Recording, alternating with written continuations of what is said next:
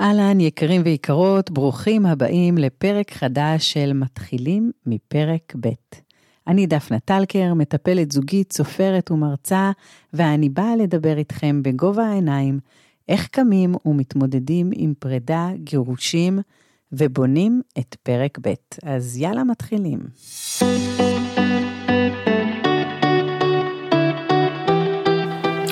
היי יקרים, אנחנו שוב בפרק חדש, והפעם אני ככה עושה הפסקה מלארח אה, אורחים, ואני מקליטה לכם פרק אה, שהוא שלי. וקראתי לפרק הזה אם רק. כי לכולנו יש בחיים רגעים כאלה שאנחנו אומרים לעצמנו, אה, אם רק המצב היה שונה, אם רק הוא היה מקשיב לי, אם רק הילדים היו רגועים יותר, אם רק הייתה יותר שלווה בבית הזה, אם רק ההורים שלו היו פחות מתערבים, אם רק ההורים שלו היו תומכים בנו יותר, אם רק לא היה לנו אתגרים כלכליים שכאלה. בקיצור, הבנתם את הרעיון, הרבה אם רק. לכל אחד מאיתנו יש את האם רק הזה שלו, שמחזיק אותנו כמו אסירים.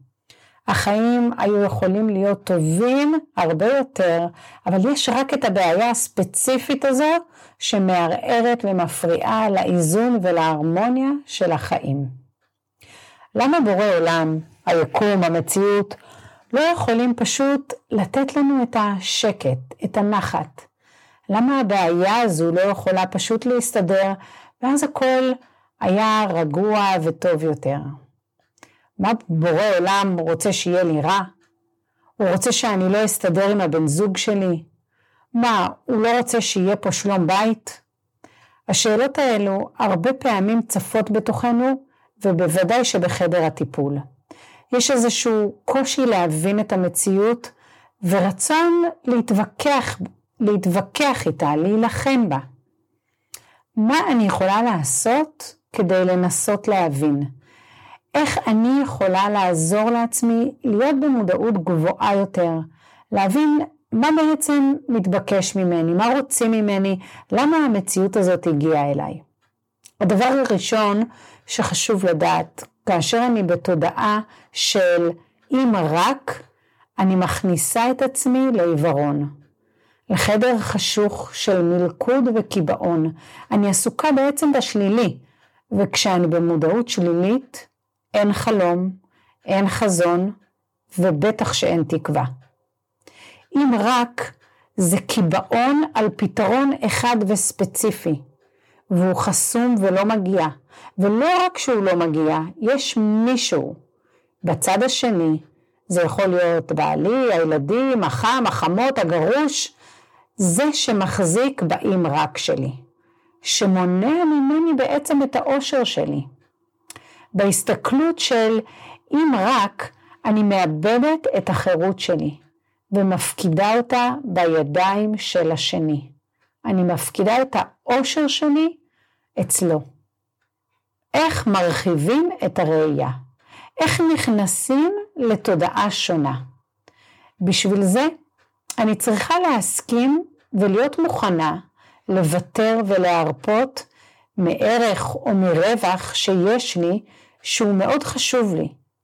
האם אני מסכימה לעזוב לרגע את החבל שמחזיק ואוחז אותי במחשבה של אני הטובה, הצדיקה, הצודקת, החכמה, היודעת, המוסרית, כל אחד לפי העניין שלו. להסכים להרפות מהעמידה המוצדקת הזו, להסכים לוותר על האם רק שהוא שלי, להסכים שהאדם הזה מולי הוא רק שליח, סוג של משקולת שמכבידה כדי לחזק את השרירים, ויש מישהו גבוה ממני שמושך בחוטים, והוא בחר במיוחד בשבילי שזה יהיה המצב שלי. כי לי יש כאן שיעור, משהו שאני באה ללמוד ולשפר בתוכי בזכות ההתמודדות הזאת. אנחנו לא רוצים את הקושי. אנחנו כמובן מעדיפים שהכל יזרום בהרמוניה, אבל יש לנו כאן תיקון בעולם, ואנחנו בעצם נקראים להיות שותפים לבריאה. הכוונה שבכדי להיות שותפים, אנחנו לא נקבל על מגע של כסף את הרצונות שלנו, אלא אנחנו נרגיש חיסרון משמעותי, שקשה יהיה לנו איתו. זה יוצר אצלנו השתוקקות, ואז אנחנו מביאים משהו מעצמנו ויוצרים שותפות. זה דומה לאדם שניגש לשולחן שהכינו לו מטעמים מכל טוב. זה מאוד ירגש אותו, שכך טרחו למענו, אך אם הוא לא רעב בכלל, זה פוגם בשיתוף הפעולה ובהשתוקקות שלו. אך אם הוא לא רעב בכלל, זה פוגם בשמחה שלו, בעונג שלו, בהשתוקקות שלו.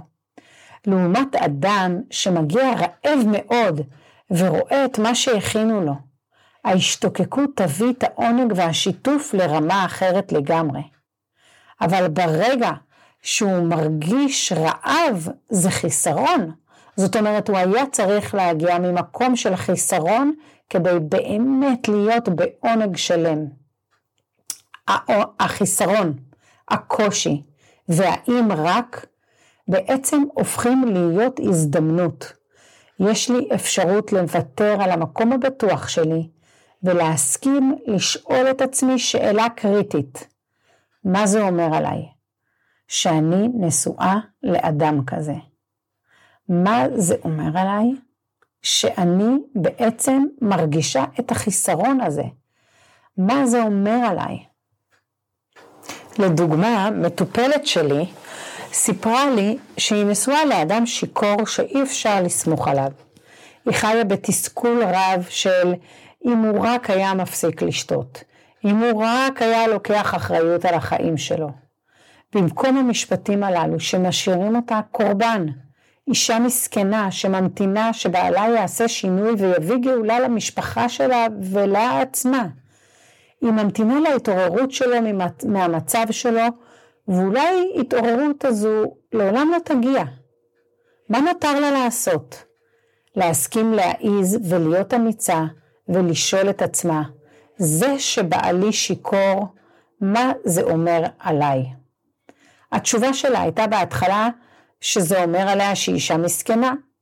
אך ככל שחפרנו פנימה היא גילתה שהיא גם מחזיקה בעמדה שהיא אישה מדהימה, שהיא מתמודדת עם מציאות לא פשוטה בכלל ומצליחה בדרך לא דרך להחזיק את הבית שלה, שהיא עצמאית, שיש לה כוחות, שהיא בכלל לא ידעה שיש לה.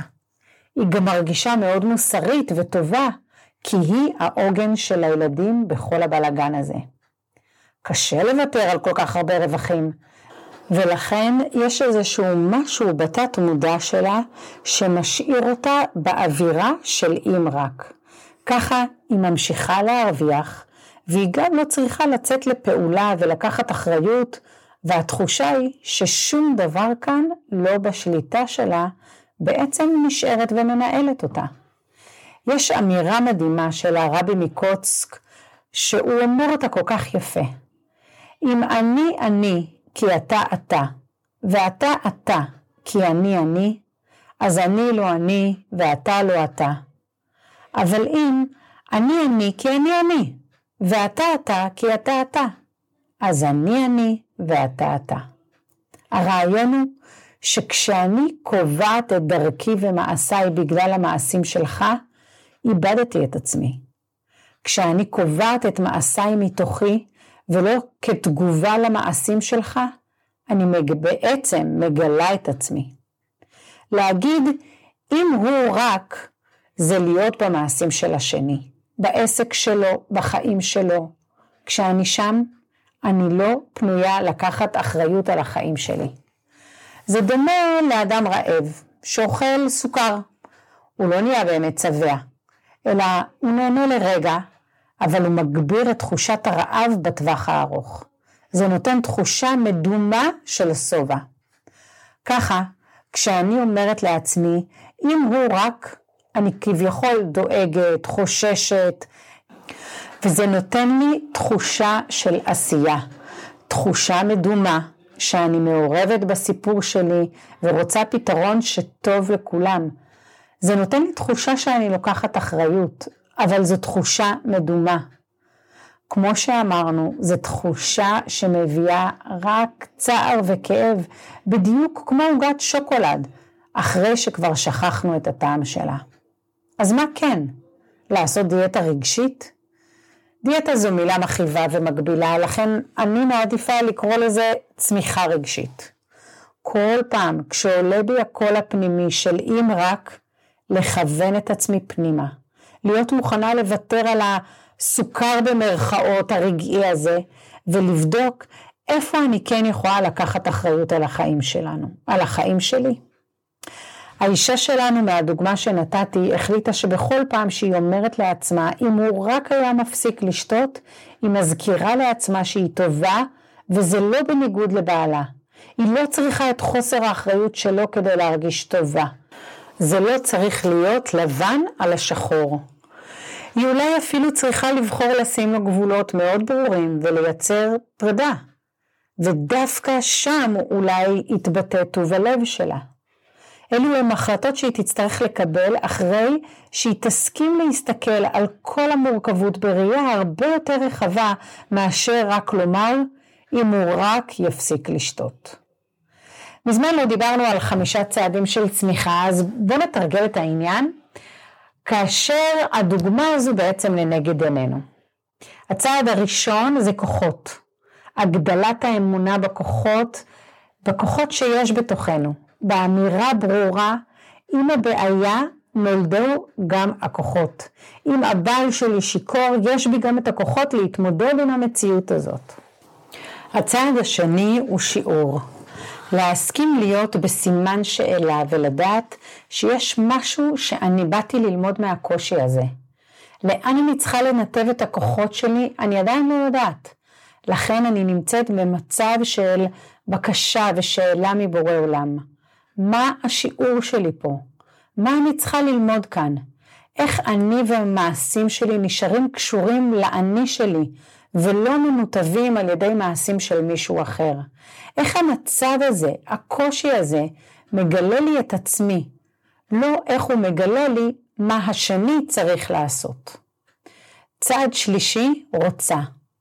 מה אני כן רוצה? מה אני רוצ... מי אני רוצה להיות? להסתכל על עצמי מעבר למקרה הזה שקורה לי.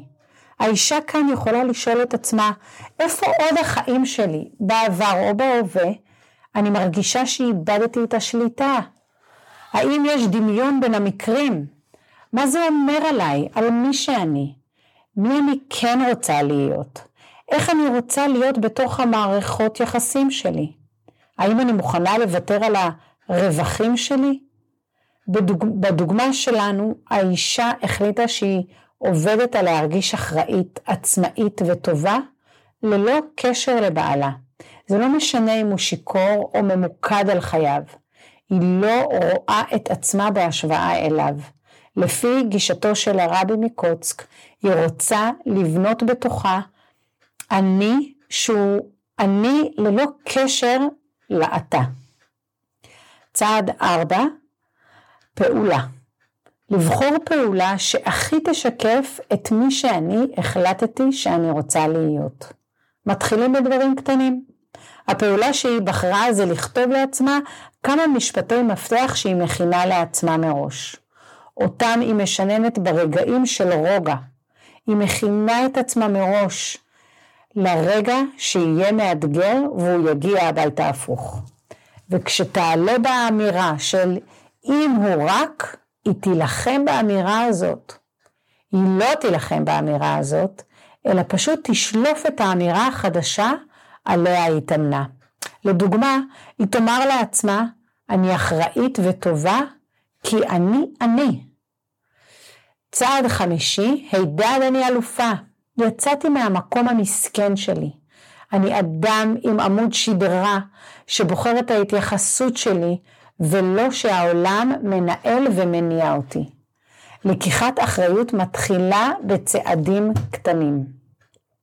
מי שמקשיב לי עכשיו וקשה לו לשמוע שזה הצעד הקטן שהאישה הזאת עושה, אולי עולה בכם התנגדות ותחושה שהיא צריכה להעיף אותו לכל הרוחות, או להציב לו גבול מאוד ברור, שאם הוא עוד פעם מגיע שיכור, הוא לא נכנס הביתה.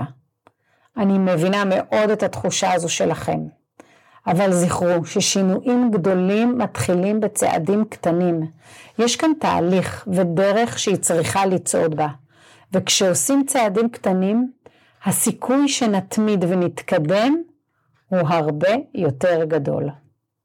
אין לדעת לאן תפנה הזוגיות של האישה הזו. האם הם יצליחו להתגבר על הבעיה הלא פשוטה הזו, או שהכל יתפרק?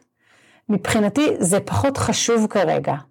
העיקר הוא שהיא תעשה את תפקידה ואת הצעדים שיובילו אותה לבנות את האני החזק והיציב בתוכה, ועם תקווה ותפילה שבעלה ידבק ברצון לקחת אחריות על החיים ויצליח, ויצליח להוציא את עצמו מהמקום הלא פשוט שבו הוא נמצא. המטרה של האישה פה היא לא ללכת בתחושה של אני רוצה שיעשו את מה שאני רוצה, אלא שאני פועלת לטובת מה שאני רוצה. זה ניואנס קטן אבל כל כך משמעותי. זהו יקרים להיום. אני מקווה מאוד שהפרק הזה נגע בכם ונתן לכם חומר משמעותי למחשבה על הנושא של באמת לקיחת אחריות ולא לחיות בתחושה של אם רק. אני רוצה גם לספר לכם שאני בימים האלו עובדת על כנס ראשון מסוגו בישראל. כנס שכל כולו הולך להיות מוקדש לטובת תוכן של פרק ב'. זה מתאים למי שכבר חי את פרק ב' וגם למי שרוצה להתקדם למקום הזה, לבנות מערכת יחסים טובה ובריאה. אני מזמינה אתכם לכתוב לי במייל את התגובות שלכם גם לפרק הזה, וגם כן אם יש לכם איזה בקשות מיוחדות לנושאים שהייתם רוצים שניגע בהם בכנס, או אם יש לכם רעיונות למישהו שרוצה אה, לבוא ולדבר בכנס, זה כנס שלא רק אני אדבר בו, אלא היו בו עוד אה, כמה וכמה אנשי מקצוע באמת מהשורה הראשונה אה, שהצטרפו אליי. ואני מאוד אשמח לשמוע ממכם אם יש לכם איזה שהם רעיונות או איזה שהם תגובות על הפרק. וכמו תמיד אני באמת משתדלת uh, לענות uh, לכל המיילים. ובינתיים, עד הפעם הבאה, בבקשה, שתפו את הפרק הזה עם כל מי שנראה לכם שזה יכול לתת לו ערך. Uh, אני חושבת שזה סופר חשוב לעזור לאנשים להתעורר ולקחת אחריות על החיים שלהם, ואני רואה בזה ממש שליחות. מקווה שזה מעורר אתכם לחשיבה בריאה, טובה, להתראות יקרים. המשך הפרטים יגיעו אה, בהמשך הדרך בפרקים הבאים. להתראות, ביי ביי.